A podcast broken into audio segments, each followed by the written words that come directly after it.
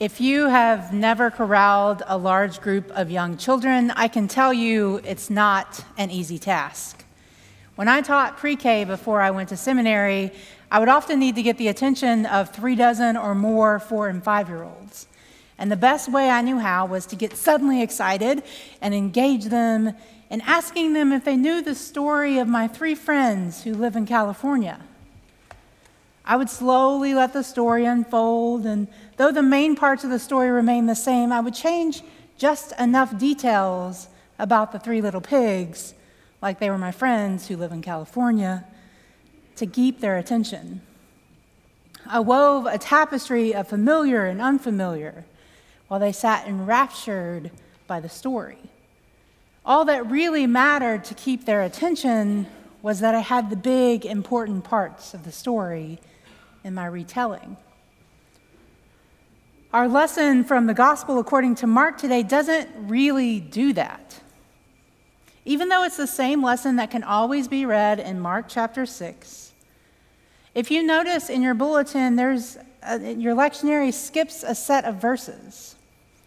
And the words around that Deacon Kelly read might sound familiar, but it's the words that are left out that are probably the words to a story you have known your whole life. In between Jesus inviting the disciples to come away and rest, the feeding of the five thousand.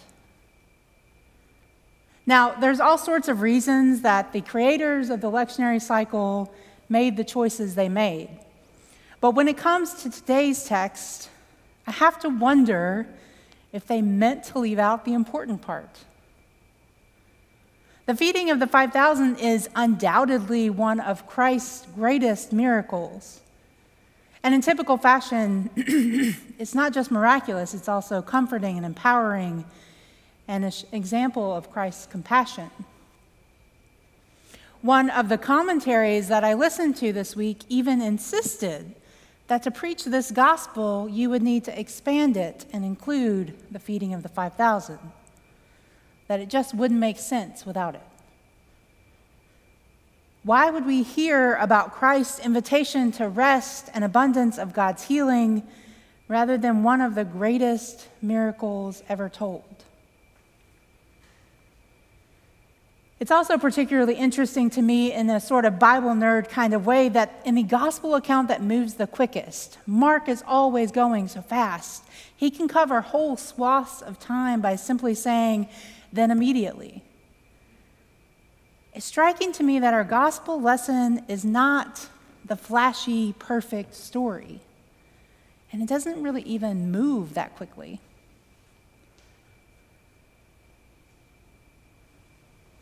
But maybe this is the point. Maybe the point isn't the big, important parts of the story. Maybe the invitation of today's gospel is not to have a faith that believes in giant, sweeping, powerful miracles, but is instead a holy and simple invitation to rest and to heal.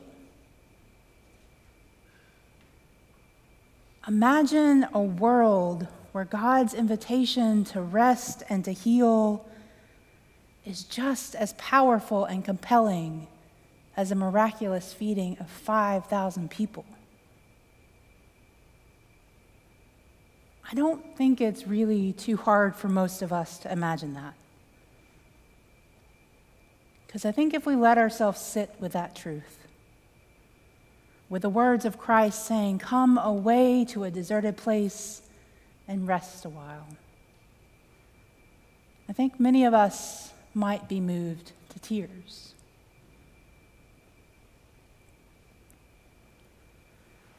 In our society, rest is rarely praised and is often viewed as failure.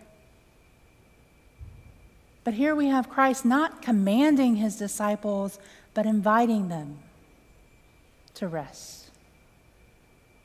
They had just returned from being sent out to do the grueling work of the gospel with nothing but the clothes on their back and the literal sandals on their feet. And Christ's response isn't, come, tell us what great things you did, but instead an invitation to receive God's rest. After this invitation, Christ sees the crowd and has compassion upon them and teaches them, and if you need the important part of the story, the feeding of the five thousand. But after this, the people are so moved by Christ's compassion that they bring the people that they love who are sick. They bring them to Christ to be healed. All around Christ were those in need of healing, and to all who touched even the hem on his robe, they were healed.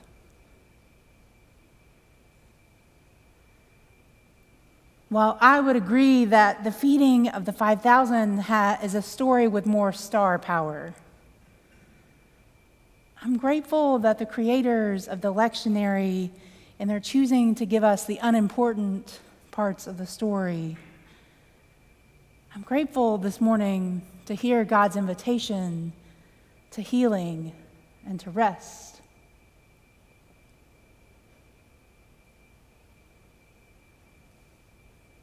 I'm grateful for this invitation because maybe it means I'm not alone in my need for healing and rest. I'm grateful because maybe it means you aren't alone in your need for healing and rest either. Perhaps the creators of the lectionary have truly offered us a great gift that couldn't be more better timed if we tried. As usual, the lectionary tends to come through when we need it. Rest for you might look like time away in a deserted place, or closing your eyes and lifting them to the summer sun, or it might even just be to take a few minutes of stillness. I obviously don't know what kind of rest you need, but I can say with a lot of confidence that I literally do not know anyone who is not in need of rest right now. And beloveds, it's more than likely that each of us are in need of healing too. Whether it's to put your hand over your heart and to express gratitude for your body as it navigates this world. Or maybe it's the weight of a chronic illness that no one can truly empathize with. Or maybe the kind of healing you need is freedom from a life plagued with fear that can only be healed by God's grace. Rest and healing is what is offered to us today. My prayer this week is not one that we will be challenged to go out and to be an example of Christ, making the most of the short time we have on this earth. Though as Christians, that's always on the table. Instead, my prayer for us this week is that we will take up God's invitation to be like Christ as we accept the deep rest and needed healing that so many of us are in need of. Only you know what sort of rest you and your family need, but I truly believe that it's available to us. And I don't mean that metaphorically or poetically. It's not just preacher blowing smoke. I genuinely believe that when Christ tells his disciples to come away and rest a while, that he would delight in us doing that as well. Take a moment and just imagine Christ delighting in you taking rest and accepting the healing that you need. Delight. I believe that God would delight in the joy of us taking up this invitation.